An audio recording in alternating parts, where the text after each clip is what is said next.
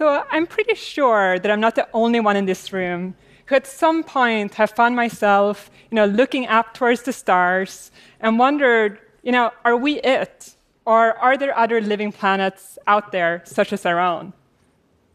I guess it is possible that I'm then the only person who has obsessed enough about that question to make it my career. But moving on. So how do we get to this question? Well, I would argue the first thing to do is to turn our eyes back down from the sky to our own planet, the Earth. And think about just how lucky did the Earth have to be the living planet it is.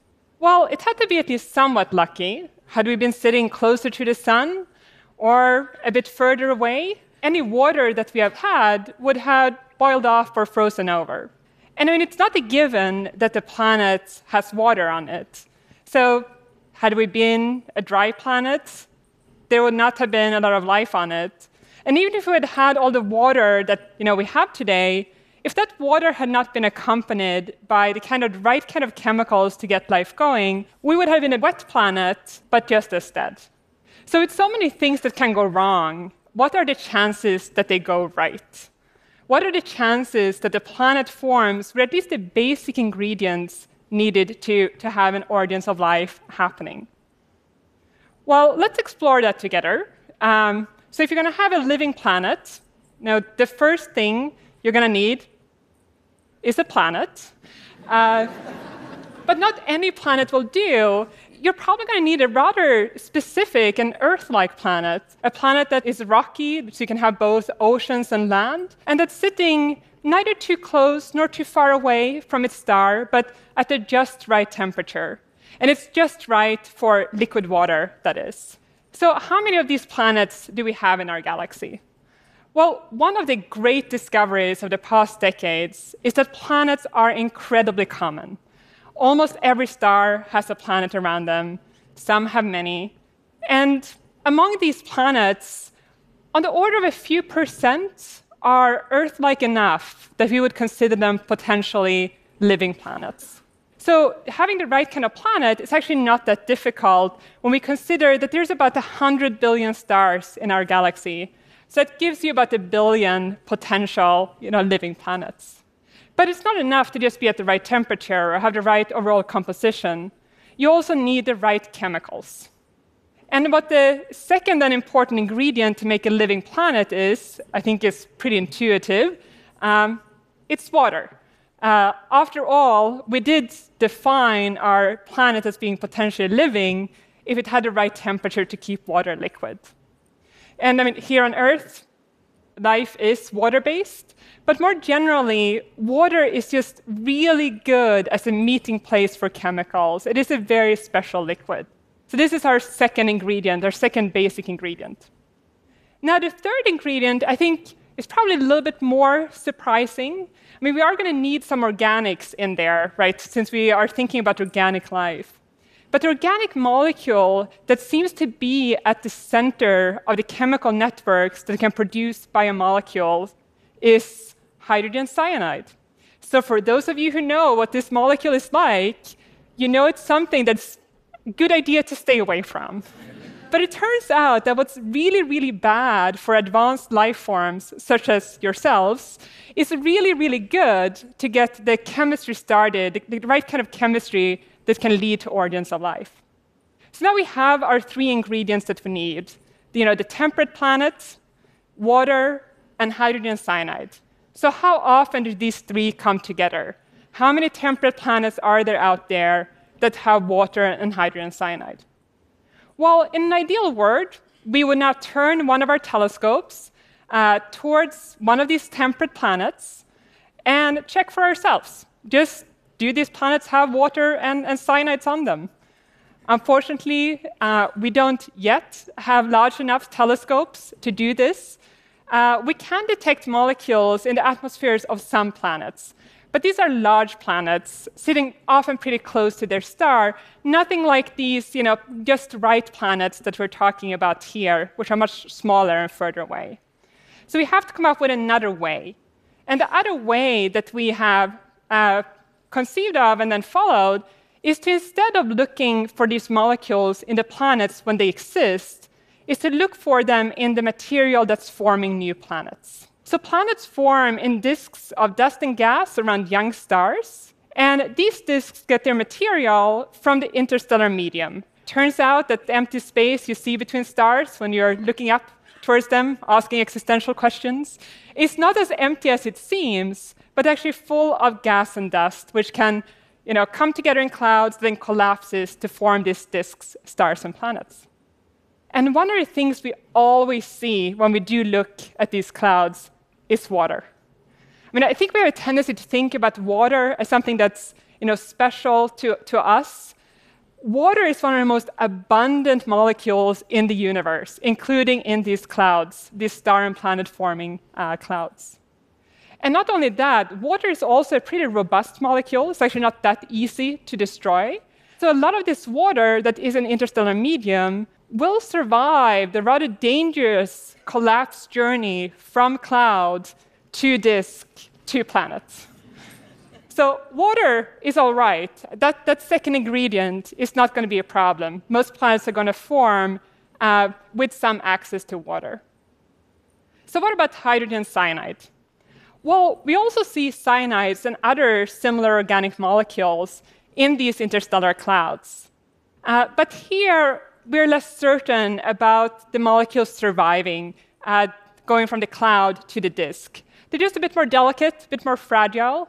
So if we're going to know that this hydrogen cyanide is sitting in the vicinity of new planets forming, we really need to see it in the disk itself, in these planet-forming disks. So about a decade ago, I started a program to look for this hydrogen cyanide and other molecules in these planet-forming disks. And this is what we found.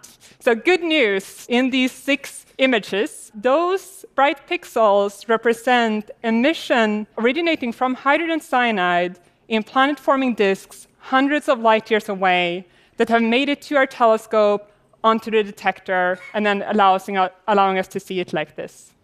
So the very good news is that these disks do indeed have hydrogen cyanide in them, that last, more elusive ingredient. Now the bad news is that we don't know where in the disk it is.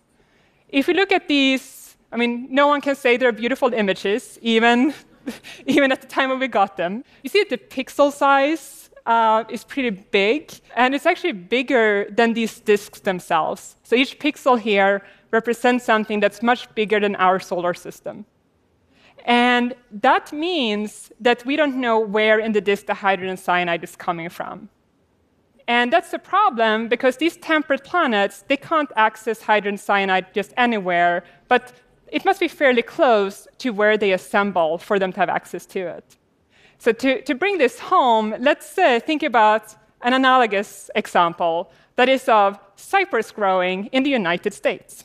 So let's say hypothetically that you've returned from Europe, where you have seen beautiful Italian cypresses, and you want to understand, does it make sense to import them to the United States? Could you grow them here? So you talk to the cypress experts. They tell you that there is indeed a band of not too hot, not too cold across the United States where you could grow them. And if you have a nice high-resolution map or image like this, it's quite easy to see that this cypress strip overlaps with a lot of green, fertile land pixels. Even if I start degrading this map quite a bit, making it lower and lower resolution, it's still possible to tell that there's going to be some fertile land overlapping with this strip. But what about if the whole United States is incorporated into a single pixel, if the resolution is that low? What do you do now? How do you now tell whether you can grow cypresses in the United States? Well, the answer is you can't. There's definitely some fertile land there, or you wouldn't have that green tint to the pixel. But there's just no way of telling whether any of that green is in the right place. And that is exactly the problem we were facing with our single pixel images of these disks, but now in hydrogen cyanide. So what we need is something analogous to at least those low-resolution maps that I just showed you to be able to tell whether there's overlap between where the hydrogen cyanide is and where these planets can access it as they're forming. So coming to the rescue a few years ago is this new, amazing, beautiful telescope, ALMA, the Atacama Large Millimeter and Submillimeter Array in northern Chile.